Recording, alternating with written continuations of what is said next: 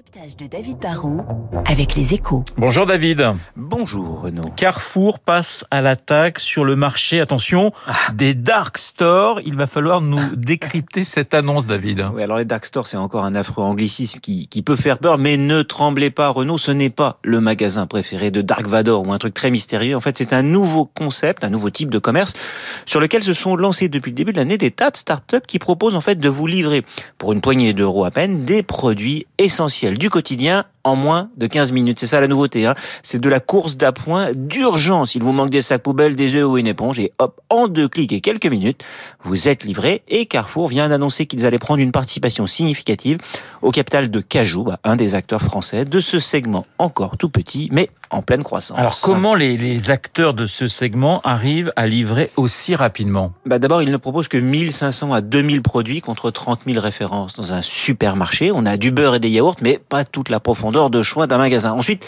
les opérateurs ouvrent de petits entrepôts par quartier qui sont des mini-magasins dans lesquels en fait ne rentrent que les livreurs.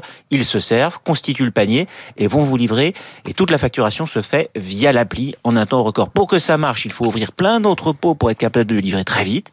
C'est donc une activité qui coûte cher en investissement au départ, car il faut mailler le territoire. La concurrence est pourtant déjà très rude et les marges sont faibles. C'est donc un segment qui, pour l'instant, il faut l'avouer, n'a absolument rien de rentable. Alors pourquoi Carrefour y va? Bah, Carrefour est, bien placé pour savoir que quand on, on rate un train qui démarre, bah, c'est dur de le prendre ensuite en marche. Hein. Il y a 15 ans, Leclerc a été le premier à croire au drive et pas Carrefour. Et depuis, bah, Carrefour le paye encore. Aujourd'hui, ce quick commerce est petit et pas rentable, mais demain, il pourrait devenir très gros, comme en Chine, c'est devenu un réflexe absolument pour les nouvelles générations, et il y aura de la demande et des clients qu'il faut absolument fidéliser. Ça sera une activité complémentaire et peut-être stratégique. Hein.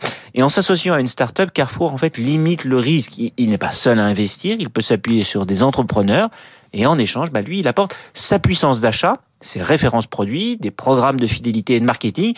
Et il peut aussi aider Cajou à ouvrir des entrepôts dans les réserves de ses magasins, ce qui lui permettra d'aller plus vite. Si le mariage se passe bien, ça peut donc être ce qu'on appelle un accord gagnant-gagnant. Le décryptage de David Barrou sur l'antenne de Radio Classique dans une petite minute, le journal de 8 heures, mais tout de suite la